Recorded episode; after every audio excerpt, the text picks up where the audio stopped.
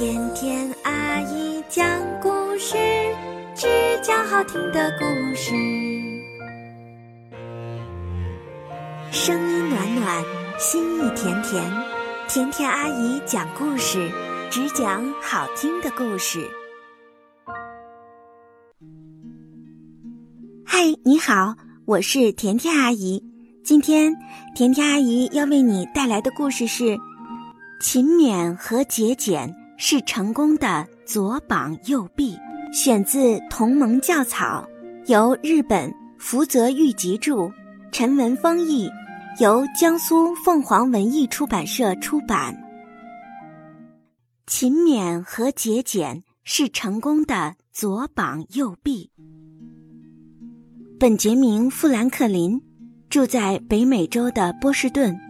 是油脂蜡烛商的儿子，富兰克林的爸爸很穷，曾想将富兰克林培养成为印刷工。本杰明·富兰克林热爱阅读，攒下的所有积蓄都用来买书，同时他在工作中也一丝不苟。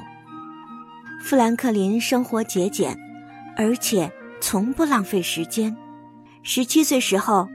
富兰克林搬到北美的费城，与一名叫凯默的印刷工共同工作了一段时间。凭借自己的努力与天赋，富兰克林已经能够使用文雅的语言写信了。省长碰巧看见了富兰克林的一封信，并且对此评价很高，于是前往富兰克林工作的店里寻找这位年轻的印刷工。并邀请他到自己的家里做客。不久，富兰克林去了伦敦。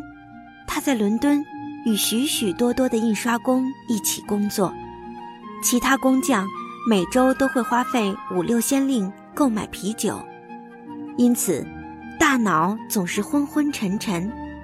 而富兰克林不喝酒精饮料，总是保持头脑清晰，身体健康。并且省下了一些钱。富兰克林二十岁的时候，技术超群的他回到了费城，不久就开始为凯默先生提供服务。富兰克林十分勤快，他每天都能设计版式，并安排打印，然后会做一些其他工作。邻居们都赞赏他的勤快、诚实、正直。天资聪颖的富兰克林。经常可以接到业务范畴内的所有工作，因此事业蒸蒸日上。后来，富兰克林开了一家报社，运营报社审慎精明，发行量超出想象，为他带来了大量财富。尽管如此，成功并没有麻痹富兰克林，他仍然衣着简朴，生活节约。路人经常会见到。他推着一车刚刚购买的纸，送到打印室打印。随后，他又成为了文具商，开启了收费图书馆，出版年鉴《穷人理查德年鉴》。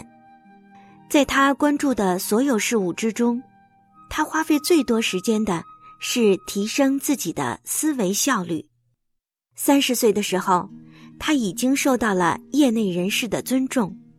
他被任命为省议会议员，次年成为了邮政局副局长。与此同时，他没有忘记，能力越大，责任越大。他设立了哲学学会，教授科学和语文。他建立了高级学府，培养年轻人，还特意建立了保险公司，弥补火灾带来的损失。实际上。本杰明·富兰克林或多或少地指导着该省几乎所有公共事务。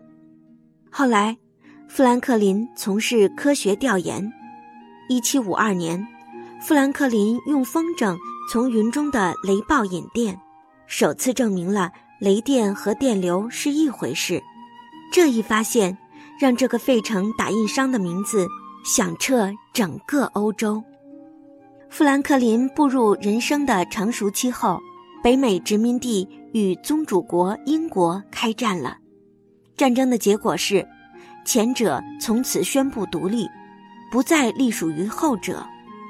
富兰克林在这样的环境中担任着领导角色，后来又担任美国驻法大使。有一次，他有幸记住圣经中的一段话：“你能看见工作兢兢业业的人吗？他将站在国王的面前。”这整句话让他感受到，无论是很久以前还是现在，站在国王面前是很高的荣耀，而坐在国王身旁，更是至高的荣耀。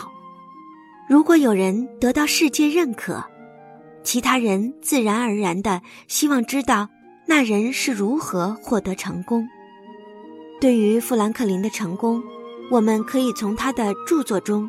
找到满意的答案，富兰克林说：“渴望踏上财富的道路，这条道路就像去市场一样平凡。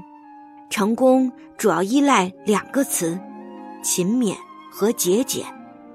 节俭是指既不要浪费时间，也不要浪费金钱，精益求精的做事。没有勤勉和节俭，一事无成。”拥有节俭和勤勉，心想事成。这个世界，除了勤勉和节俭，再没有其他任何事情比守时和正义更能帮助年轻人飞黄腾达。富兰克林补充道：“勤勉是好运之母，上帝奖励勤勉的人。今天你要勤勉工作，因为你不知道。”明天能有多少阻碍？作为仆人，如果你善良的主人发现你游手好闲，你不觉得羞愧吗？如果你是自己的主人，同样应该为自己的游手好闲感到羞愧。故事好听吗？你喜欢吗？如果你喜欢听甜甜阿姨讲的故事。也欢迎分享给你的朋友哦，更多人的支持，我们的节目会做得更长久。